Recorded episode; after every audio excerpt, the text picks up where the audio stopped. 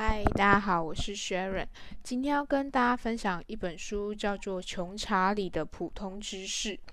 呃，不对，是《穷查理的普通常识》。然后我觉得这本书啊，其实在开始看的时候，我就觉得它应该是一个 很无聊，或者是没有那么有兴趣的书，因为就是感觉起来好像是那种投资相关的书啦。就是那时候一开始的认定，因为是朋友给我的。但其实细看之后，我觉得他其实是一个呃，就是查理他的人生哲理吧。对，因为其实他是跟那个谁，就是巴菲特，他是巴菲特的合伙人。但他其实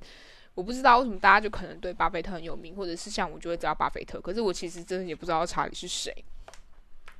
但我觉得我还蛮喜欢他里面分享的一些想法跟知识。然后，如果你是一个单纯就是想要去了解投资，或者是去了解说，哎，为什么呃查理会这样子去判断，或者他一些人生哲理的话，这本书还蛮适合去阅读的。那他就有分享，其实他就分享一篇又一篇的，他其实是一篇又一篇的演讲章节集结而成的。那他就有分享说，其实呃。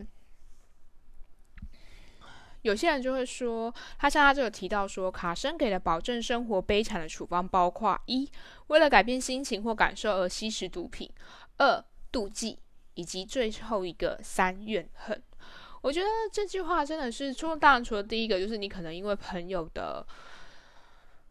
推荐或什么之类，然后你自己状态也不好，然后就去吸食毒品之后，然后因为自己又反复。一直跟这些吸毒的朋友在一起，所以你是离不开那个圈子。然后妒忌跟怨恨的部分呢，只是会去分享到，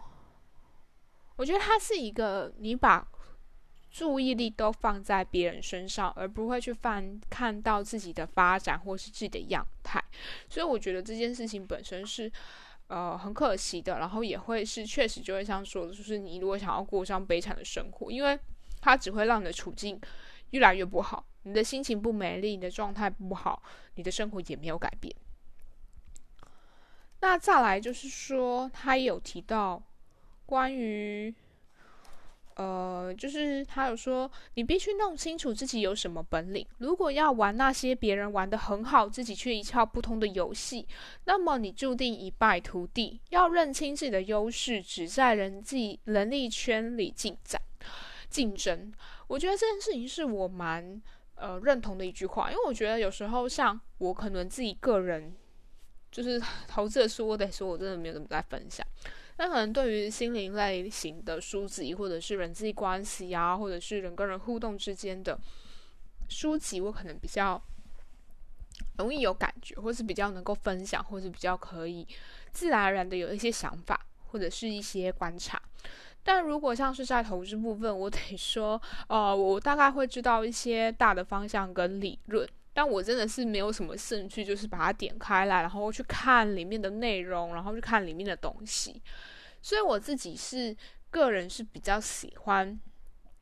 就是比如说像投资这件事情，如果我可以花呃一笔钱，就是交给别人来帮忙协助我。或者是交给别人来做这件事情，那我只要花了这笔钱之后，我的投资报酬率还是能够提高，那我为什么不不交给别人？呃，就像就像有一些人，他们可能会选择把家里的打扫交给就是打扫的呃公司或是打扫的人来专人，就是可能一个礼拜来做一个大清洁或什么的。所以我得说，就是每一个人都能够去找到自己。适合或许是自己擅长的事情，那不用去要求自己非得要做到什么不可。对我觉得这个是呃我我自己一个很大的体悟跟分享。那还有另外一个是，当我们自己去勉强自己去做自己不擅长或者是不喜欢的事情。其实那个环境或那个状态下都不会是好的。当你状态不好，你就很容易去指责别人，你很容易去责怪他人，你很容易将一切的不如意去宣泄在他人身上。可是这样子，其实生活在你身边的人也会觉得他很不舒服，或者是很不快乐。那如果我们可以做一些事情，去让自己不会那么的不快乐，或者是不会那么纠结在这些不开心的事情上面，我觉得也没有什么不好的。呃，这样讲不是说叫每个人一定要去花钱，就是去做什么事情，而是想分享的是说，当我们相信宇宙有足够的资源，当我们相信我们什么都拥有的时候。这些事情就会不一样了。就像我觉得我自己，当然，我我因为我自己还是有我自己的状态嘛。但我有发现说，我自己如果很舒服愉快的，呃，将资源分享给别人，将金钱分享给他人，我觉得那个都是一个很大的收获跟满足。而那个分享是自然而然的，那个给予是自然而然的，而我也会很自然而然的接受他人的给予跟祝福。对，大概是这样。好，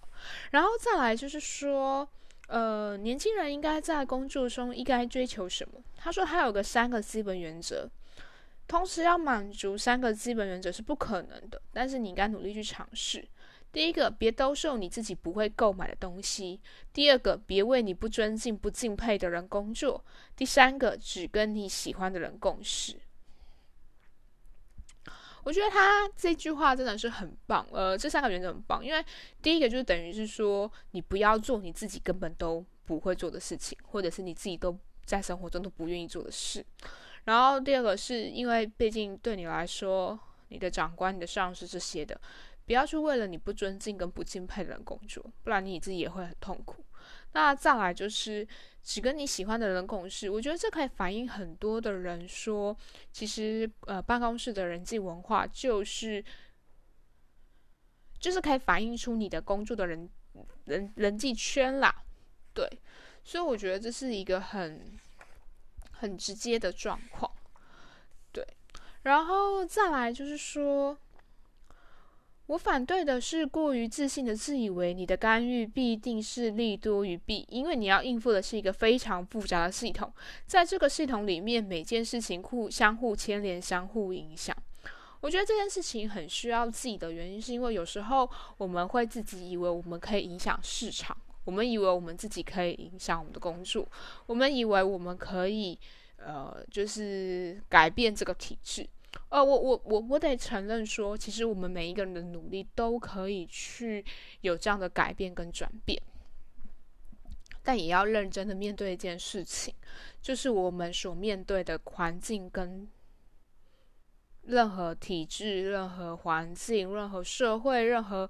呃家庭这些地方，它都有一个系统存在，而这个系统都会是因为里面的一个东西的改变，就会有一些小小的影响。但也要相信一件事情，不是说，呃，你的干预或者是你的改变就会改变到很大。因为我我觉得这件事情要提醒是说，有时候我们会自己觉得说，哎，我们有一些小小的改变，是不是这件事情就有很大的不同？我得说这件事情不会啊。像我自己个人而言，我那个呃，我之前就是有很一段时间很疯运动，就是大概一个礼拜就有五天都在运动。那个时候了，现在没有了。但我想要分享的是，我其实那时候在运动的时候，根本没有想过我要瘦身，或者是我要干嘛。我只是就是很喜欢，因为我那时候认识的朋友群就是很喜欢运动，所以我是为了要跟我朋友相处，所以我会去找他们。那我找他们，他们都在运动，我总是就是你知道吗？就是有点像是比如说他们跑步。我要跟他们讲话或干嘛，总不可能就是在那边，但就是要跟他们一起跑嘛。那你一起跑，你才比较有时间可以聊，不然他们其实跑了半小时，你在那边吹风冷冷半小时也不能干嘛。所以我是那样的状况下去运动的。那在那个状况下，其实过了大概一年吧，大家都有说，哎，感觉我的体力变好了，我的精神状况变好了，我很少感冒了。然后我的身体状况整个很舒服，诶，衣服也穿的不会那么紧了，这些都是很意外的。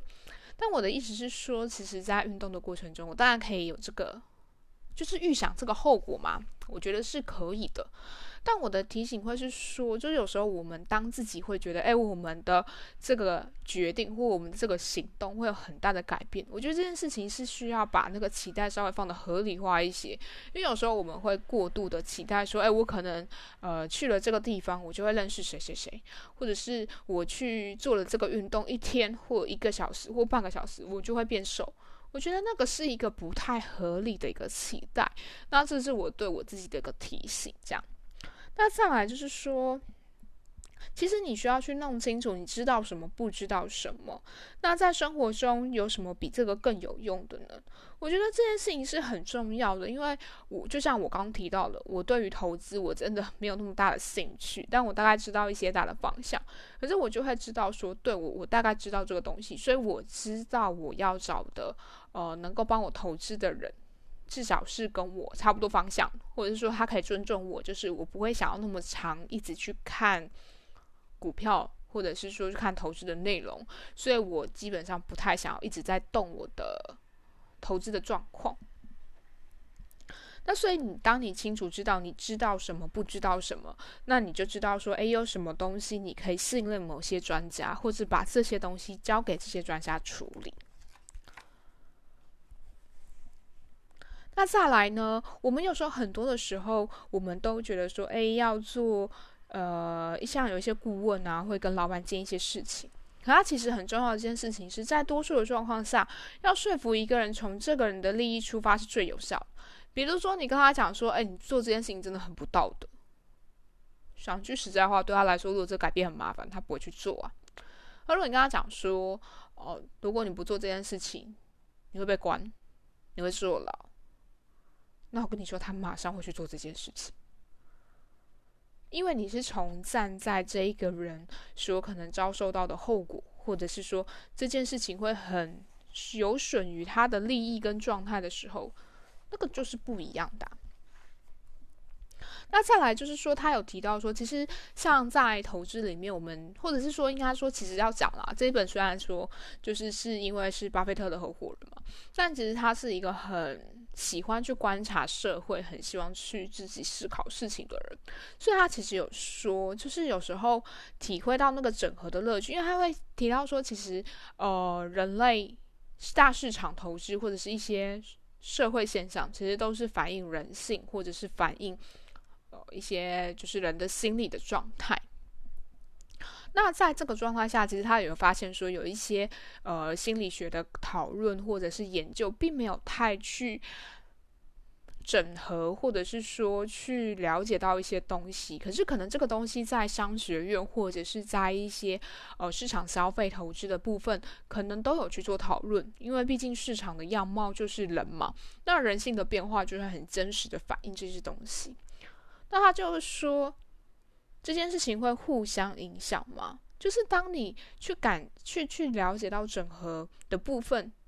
会看到一件事情，比如说，他就提到说，波克夏当年拥有一个信贷的公司，这家公司贷款给一个就在好莱坞公园赛马场正对面的饭店。后来那边的环境产生了变化，到处充斥着流氓、强盗和毒贩，他们为筹买毒的钱，甚至把墙壁上的铜管拆下来卖掉。饭饭店的周边都出现很多带枪游荡的人，没有人敢住在这家饭店。波克夏三次法拍这家饭店，贷款眼看是收不回来了，那就是遇到了一个无法解决经济学问题，一个呃微观的经济学状况。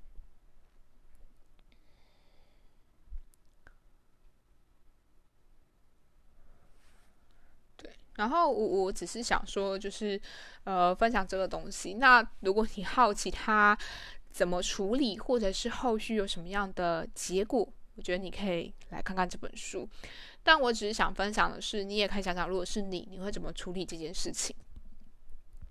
那他有时候说，其实人往往没有认知到，人世间大多数的结果都是不公平的。我觉得这件事情很重要，因为我们有时候会去看见这些不公平，然后我们很生气这些不公平，我们觉得这个世界要公平的。可是他有提到说，而且道德规范有时候必须是不公平才能取得最好的效果。过于追求公平会带给社会制度呃严重的功能障碍。有些制度就是要对个体不公平，所以整体上才会对大家更加公平。比如说，他举了一个例子，在海军，如果船搁浅了，即使不是你的错，你的军旅生涯也会终结。我认为和追求对每个人都公平的制度相比，对那个没有犯错的人不公平的制度，才会让每艘船舰的船长全力确保他的船舰，呃，他的舰艇不会搁浅。所以，容许对某些人有一点公平，有一点的不公平，就会对所有的人更公平。我觉得这件事情也是很，呃，很重要的一件事，是因为说，因为这个结果会导致全部人都会有事，所以每一个人都会想尽办法去让这一件事情能够朝顺利的方向去走。可是，如果今天只是说哦，反正是谁下了错误的决定，那就会是谁离开。那这件事情就会发生在于，反正对方只要觉得说，有些人就会觉得说，反正这件事情又不关我的事，或者是又不会怎么样，反正出事再说嘛。这就是人性。我我觉得，呃，有时候我们还是需要去注意到有一些的制度，或是有一些人性的部分，不然到最后其实大家就是要找出一个错啊，或找一个人出来背黑锅就好啦。那再来就是说，呃，他就提到说，其实他看到这些观察嘛，那我们人也是一样，我们其实可能从小到大带了一些社会价值观，带了一些家庭的信念，带了一些我们自己成长而来的东西。那但是在生活中，在现实社会里，很多的事情在因为我们自己的经历而慢慢慢慢的会有一些改变。那他就提到说，如果我们可以确实善于摧毁自己的错误观念，那是一个了不起的才华。我觉得错误无妨，但我们有没有勇气跟能力去觉察，以及去修正、去改变？那最后，最后他也没有最后了，还蛮多个。就他有分享说。他说，他很小的时候就明白了一个道理：要得到你想要的东西，最可靠的办法就是让自己配得拥有它。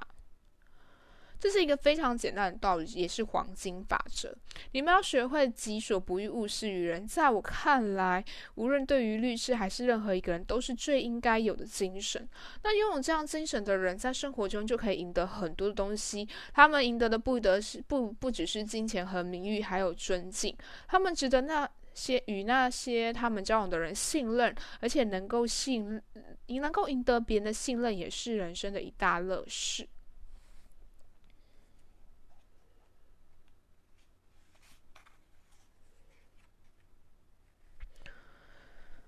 然后在这整本书里面，其实他一直都会提醒大家说，我们问题不是从正面来看，有时候从反面去看。像他就有说。如果问题很难解决，利用反向证明往往就能迎刃而解。生活就跟代数一样，逆向思考能够帮助你解决正面思考无法处理的问题。比如说，你想要帮助印度，应该考虑的问题，我们通常就会想说：“哎，我要怎么才能够帮助印度？”相反的，你要想：“我要怎样才能伤害印度？”应该找出对会对印度造成最大伤害的事情，然后避免去做。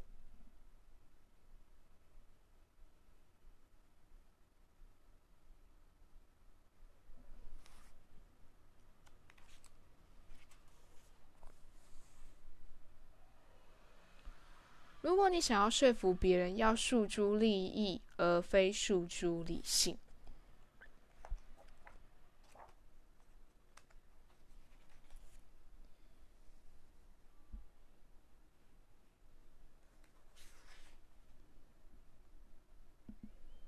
再来，像他前面有提到说，其实仇恨跟怨恨或者是嫉妒，这是一个很容易让我们的生活过得很糟糕的事情。那他有说，其实讨厌跟憎恨呢，也是一种条件的反射工具。通常促使深陷的人呢，里面都有几个点，他会去忽视讨厌对象的优点，讨厌那些会让自己联想起讨厌对象的人物跟行为，还有为了仇恨而去扭曲其他的事实。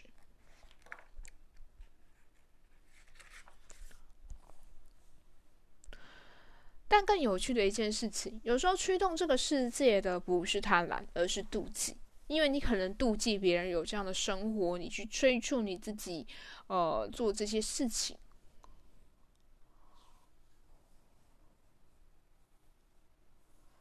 所以，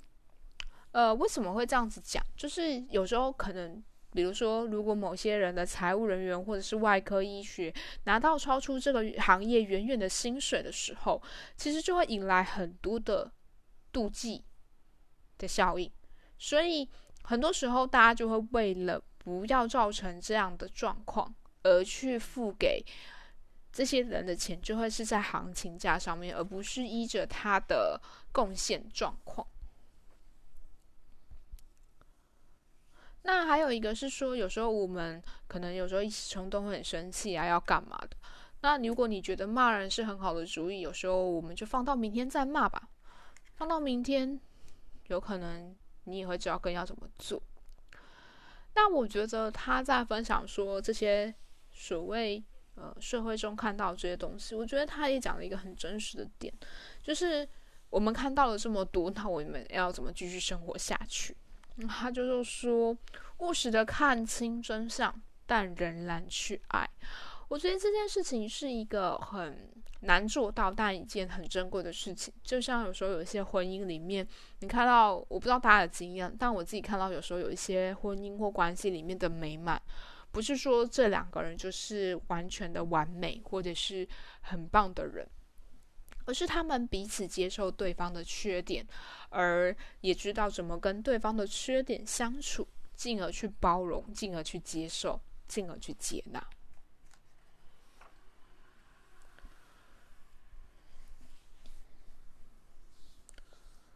那另外一个是，也有人会说，未必要有希望才能够坚持，而是你知道，就是这件事情就是要去做。而不是希望与否。那再来是他有提到说，呃，有时候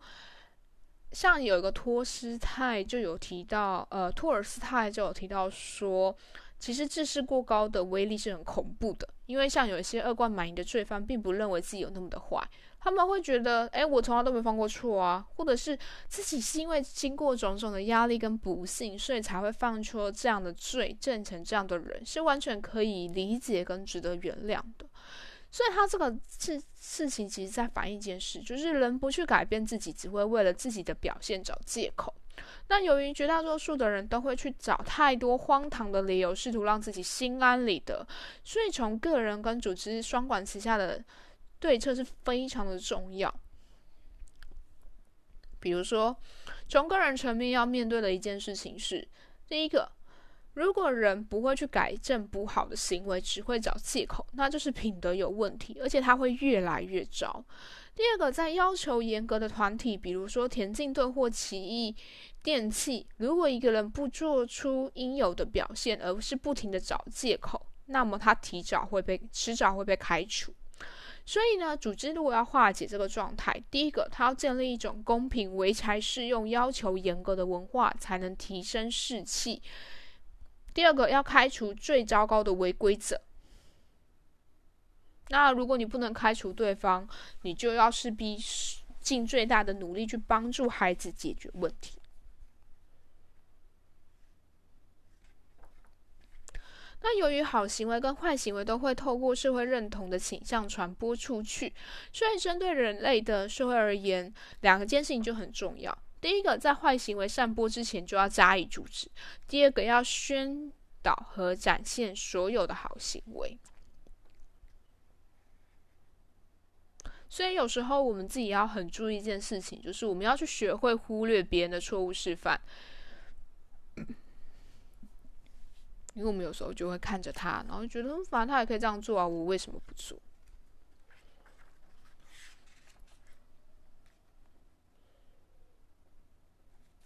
好，那 这本书就大家分享到这边。对不起，我讲的可能很零散，然后很琐碎，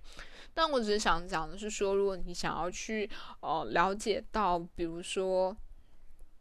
一个普通常识，或者是一些。呃，很正常的，或者是很正常，或者是一些社会现象的应用，或者是观察，我觉得可以拿这本书来做阅读。那他其实也会分享到很多的，比如说商场上或者是一些相关的例子来去举证跟说明他的想法跟他所觉察到的东西，让我自己就是会觉得这本书的一些点会有一些提醒我，所以我刚才会在这一部分就是跟大家做这样的分享。好啦，那今天就先到这样喽，大家拜拜。